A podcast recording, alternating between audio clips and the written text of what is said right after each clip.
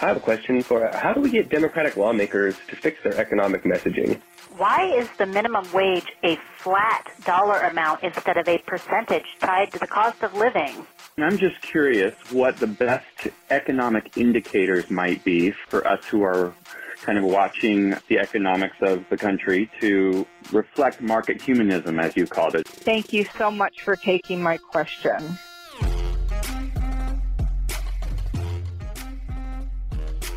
From the home offices of Civic Ventures in downtown Seattle, this is Pitchfork Economics with Nick Hanauer, the best place to get the truth about who gets what and why.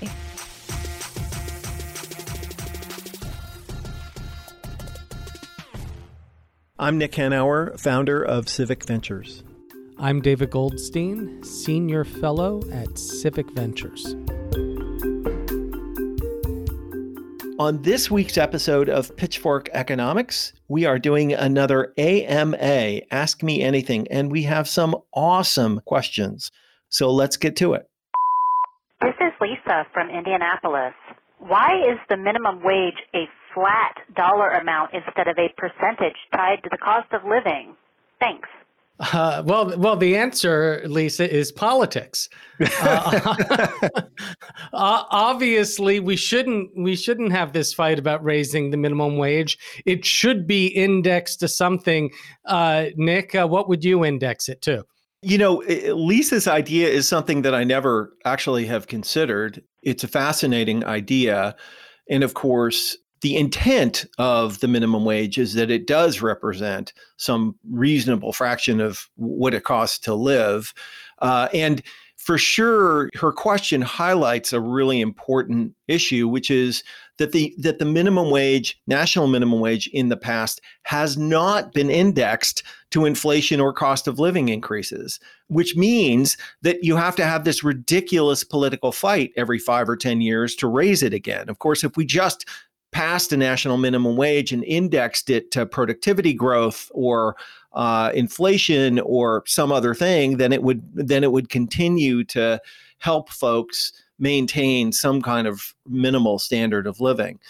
But I mean, Goldie, of course, you're right. The answer to the question is politics. Powerful forces at the Chamber of Commerce want the minimum wage to be as low as possible so profits can be high as possible. That's the answer. Right. And one way you keep it low is to erode it by inflation. So, correct. You know, to know, Lisa, here in Washington state, our state minimum wage has been indexed to inflation for over 20 years.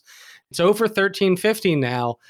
Tied to inflation. Of course, we did the $15 minimum wage in Seattle, and it's over $16 indexed for inflation. Had it been indexed to productivity, it would be $23 an hour today. And the reason why I raised productivity is that in practice, the minimum wage did rise with productivity over its first 40 years. Originally, the minimum wage was, for no special reason, it was 50% of the median wage. And the median wage rose with productivity, so did the minimum wage. And I think there's a strong argument for that type of index today. Absolutely. And in fact, Goldie, the Seattle's minimum wage, which people think in their heads is $15 an hour, is actually now $16.69 per hour. By the way, that's right for everyone, including tipped workers who earn $16.69 plus tips, not $2.13 plus tips. You know, that's been a big help for folks who earn that wage. Right. So if we index the minimum wage, great idea, Lisa, we would achieve two things. One, we would avoid this political fight that has allowed the minimum wage to languish for the past 10 years, hurting the lowest wage workers. And the other thing is it would be great for the economy, because what is it that you say, Nick? When workers have more money, businesses have more customers and hire more workers. Right. That is the virtuous cycle that we talk about a lot on this podcast. And that's what we've seen in Seattle and elsewhere, these municipalities and states that have raised their minimum wage. Yeah. And just, you know, the 1669 number sticks in my head, Goldie, just because it's such an exemplar of what utter nonsense the neoclassical view that when you raise wages, it kills jobs. Because Here in Seattle, Washington, restaurant workers earn not 8% more, not 80% more, but 800% more per hour than they do in other places that only pay $2.13 plus tips. And so if there was ever a natural experiment available on planet Earth to compare if raising wages was a job killing, you know, big government attack on freedom, this is it, right? And in fact, we have a higher density of restaurants in places like Seattle than they do in Alabama, where you earn $2.13 plus tips or whatever it is. And it's just such a black and white example that it's really worth surfacing. So Nick, our next question came by email from Rick from Baltimore. He asks, if we can establish an effective progressive tax rate, will we still need means testing? For example, if we agree a child tax credit is a good thing, why not just give it and not worry about how much this family or that family earns? Basically, to sum up, the rest of his question is, if we could get a truly progressive tax code, Nick, couldn't we just abandon means testing? Well, I'd say, again, Rick, I'm going to answer the same way. The answer to your question is politics. Yeah. That's why we have means testing. And it's bad politics. And I think a lot of the people who demand means testing understand it's bad politics because they're trying to destroy public support for these programs. Of course, if we just taxed rich people like you, Nick, we could afford for everybody to receive these benefits without means testing, which, by the way, makes it really, really difficult to be poor. It locks out a lot of people who qualify for these benefits. And it means that people who don't qualify don't support it. Yeah. One of the magical secrets to Social Security, of course, is that everyone gets it and therefore everyone supports it. And means testing programs tends to be a thing that weakens support for it. I'm not quite as hardcore about eliminating means testing as you are, Goldie, but certainly in many, many, many circumstances, it's counterproductive. And when you live in a society where almost 9 out of 10 families are effectively struggling to make ends meet and have demonstrably been left behind by the last 40 or 50 years of economic growth, when you think about it, if 90% of the folks in the society really should be getting the benefit, the cost of giving it to the extra 10 is pretty low. Right? Even if you include people like me getting these benefits, the net cost is low and the net political benefit is quite high. The net value to you is low. And also, not only is the cost low, but the cost of administering mean tests is very high, both to the government and to the people receiving the benefits. It's, we've talked about this before. It's hard work being poor. It's hard work qualifying for these benefits and proving to all these separate agencies that you are, under 200% of the poverty rate or whatever the standard is, and constantly having to prove that you're not cheating and worried about these benefit cliffs where if you earn a little more this month, you lose your health insurance subsidy, or you no longer qualify for your rent subsidy. It's a terribly complicated and mean and dehumanizing system. So just give it to everybody and raise taxes on the wealthy. And even though the wealthy receive the benefit, great, they're paying more taxes too. So it's a wash in the end. Yes, Goldie, all of that is true. And at the end of the day, the problem here is not that the programs that we have to support poor people aren't adequate. The fundamental problem is that in a majority of cases, if companies were required to pay people enough to live in security and dignity, they wouldn't need these programs, right? At the core problem here is not the adequacy of the government programs, or frankly, how much we tax rich people, although we should tax people more. The real money is in wages.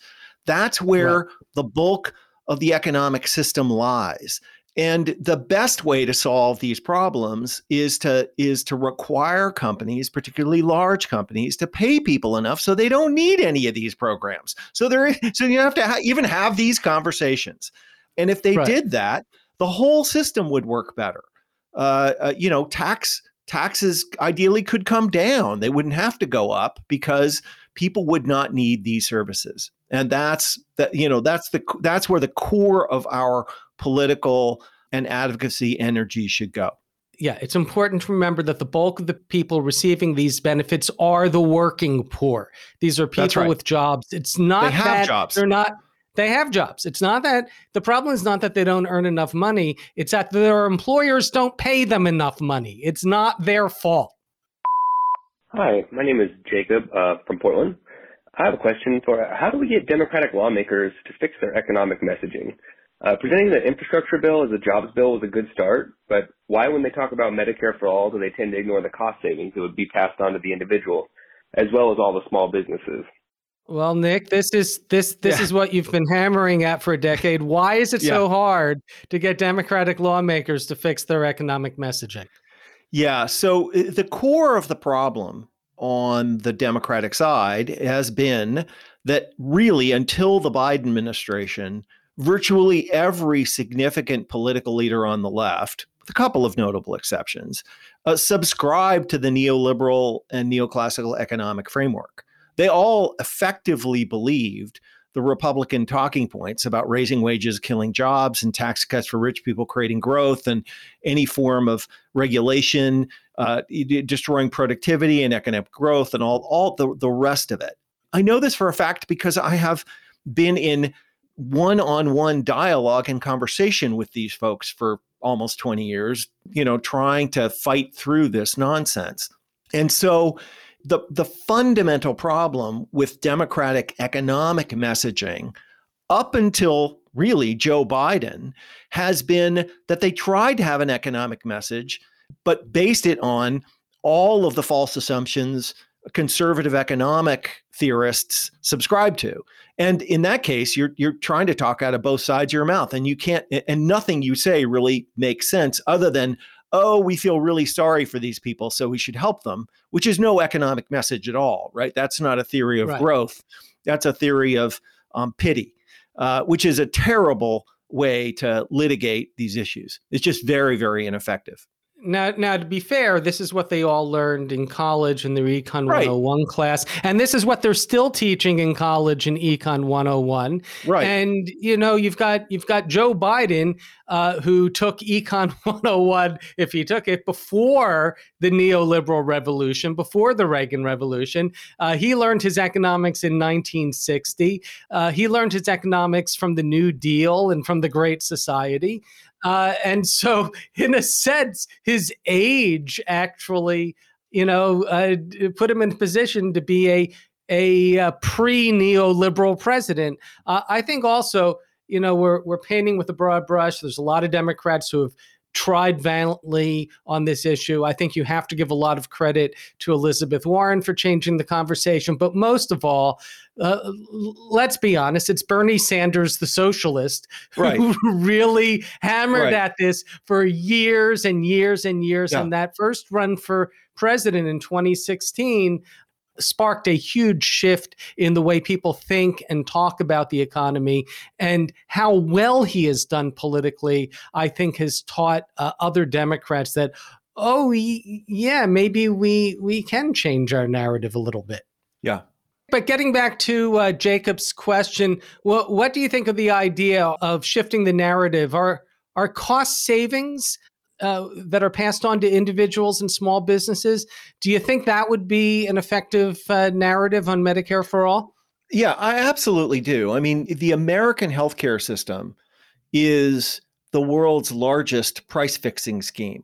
It's literally, by almost a factor of 2, the most expensive system per citizen in the world.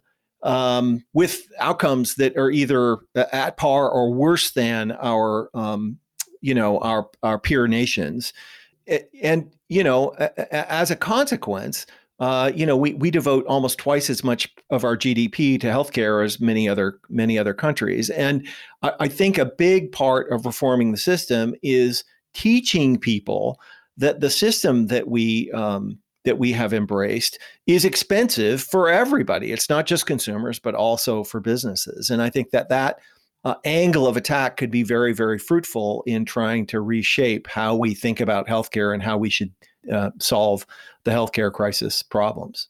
You know, as speaking as a business person, you're sort of trapped and held hostage by the healthcare industrial complex. I mean, believe me, if you could check a box and do it differently and deliver high quality healthcare to your employees for the price that they get to do it in Canada or Australia or England, people would happily do that. But, you know, the existing, you know, private health insurance companies and the whole hospital system, they effectively have a stranglehold on the system. They want it to continue as is because that's the way to make the most money. And there's not, I mean, look, it tells you a lot about how powerful this stranglehold is that no large company, despite their massive amounts of power and resources, has found a way to break away from the system, right? I mean, just think about it. Do you really think that, you know, these giant businesses don't want to save money on healthcare? Of course they do. It's a remarkable thing that nobody has found a way to break the back of this sort of price fixing scheme. Hey, Nick and Goldie. My name is Sean Whiting, and I live in Philadelphia. And I'm just curious what the best economic indicators might be for us who are kind of watching the economics of the country to reflect market humanism, as you called it, or middle out economics. We know that stock market is just a reflection of how rich people are feeling. What do you guys look at to say, oh, this is how the economy is really doing for the working class? Thanks so much. Really appreciate the show. If it was me, the number one metric I would look at is median worker income or median family income and whether it's growing or not. Because I think my own sense is that is the best proxy for how the economy is doing overall and how well it will do in the future. Because rising wages for the majority of citizens cures all ills. It really does. I mean, of course, it makes people's lives better as individuals, but the knock-on effects are insane. Like if people earn more money, they pay more taxes. They pay more taxes. Government deficits decline.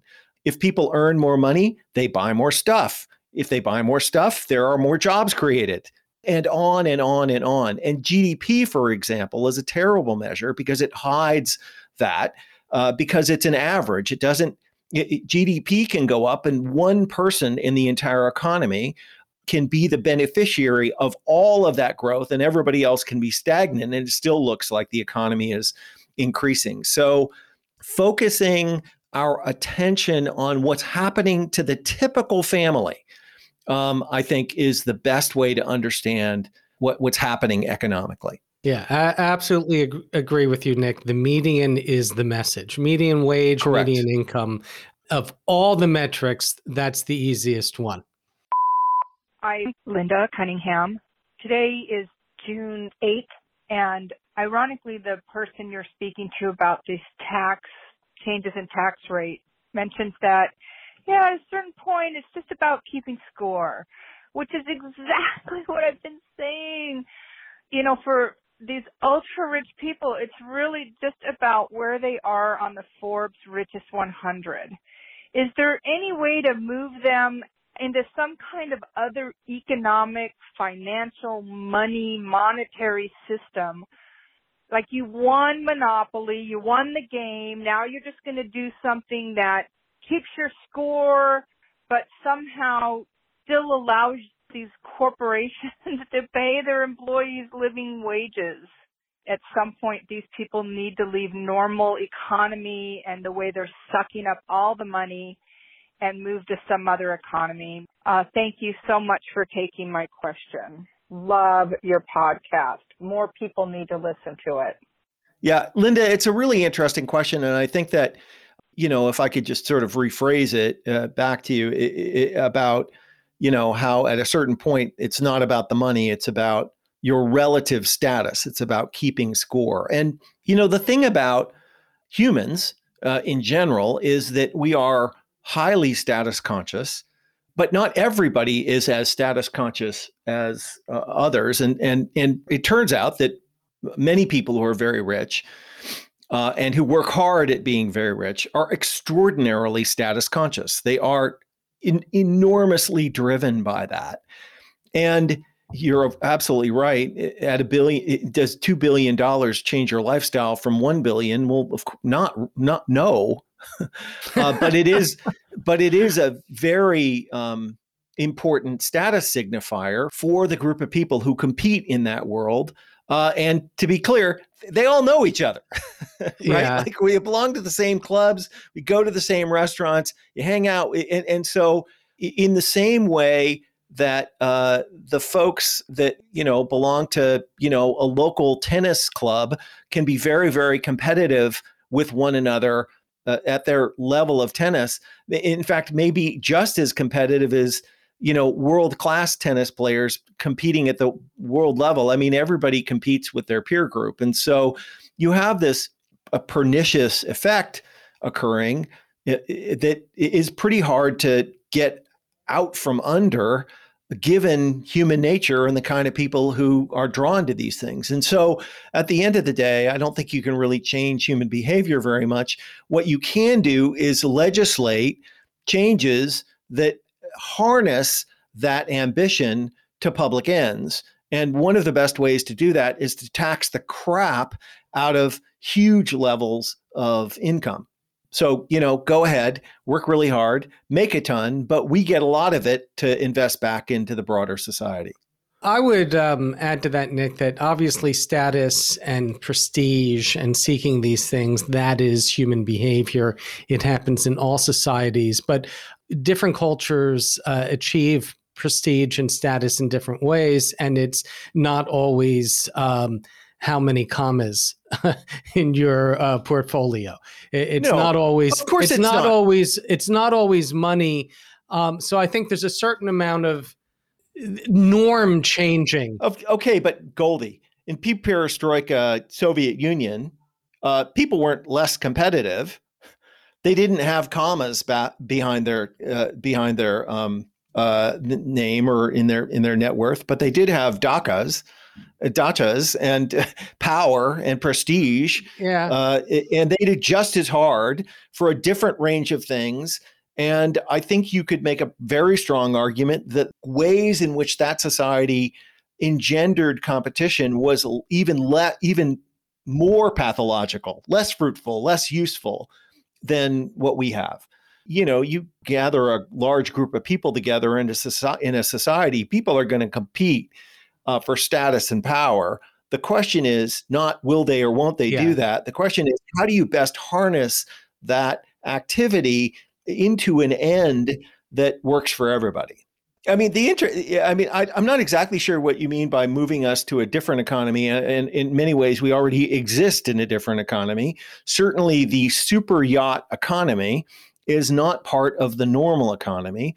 The private jet economy is not part of the normal economy. I mean, yes, Gulfstream does make some jets. And yes, there are people who actually are paid to fuel those jets, but it is not a meaningful part of the normal economy. And I think this is one of the big problems, is that you have all of this, you know, the Sotheby's auction house is part of a different economy.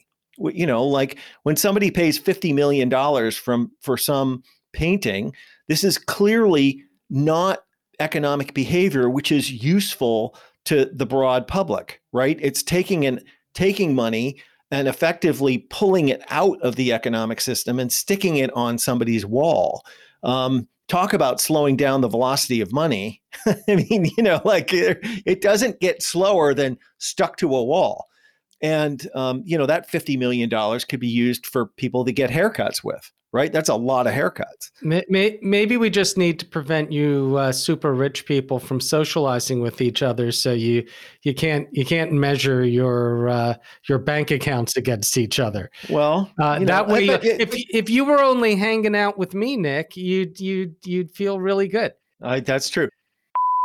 Hi, my name is Frank from Georgia, and I was just wondering, given many employers skirt wages in providing benefits by reducing hours, why is the minimum wage hourly instead of annual? Should there be a minimum annual wage, or is hourly somehow better?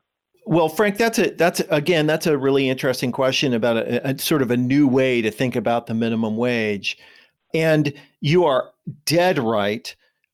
We have allowed companies to game the system by, for instance, reducing hours for folks below the threshold by which they need to pay benefits. We have written extensively about this. And if you're interested, you should check out our piece called Shared Security, Shared Growth, which you can easily look up on Google. But we are strong proponents of eliminating these cliffs. We believe that, among other things, an hour's worth of work should generate an hour's worth of benefit. There should be no way to not pay benefits to folks because they don't work full time. And a lot of these problems can be solved if Congress would simply close these ridiculous loopholes and make it harder for companies to game the system. An annual wage sounds a lot more like UBI. It doesn't seem, I'm not a big proponent of UBI myself, because I really do think that if you just require companies to pay adequate wages, you can get 95% of the way there. Yeah, to be clear, under that shared security system we're talking about, we have three principles that benefits should be universal, portable, and prorated. And so prorated gets to what you're talking about, Frank. That idea, if you work under 30 hours a week now, you don't qualify for benefits, whereas under a prorated benefit system, you get an hour's worth of benefit for every hour worked. It completely takes away this incentive for employers to keep people part-time. It also, by the way, there's a lot of workers who want to work part-time who are forced into full-time work because they need the benefits, and it takes away that incentive as well. So it takes a lot of inefficiencies out of the market, which is a good thing, and it rationalizes the system so everybody gets the benefits they've earned. So Goldie, I think that's all we have time for this week. But don't worry, we'll be answering more of your questions very soon. On the next episode of Pitchfork Economics, we'll be talking with Kansas State Representative Jason Probst about the big Frito-Lay strike in Topeka.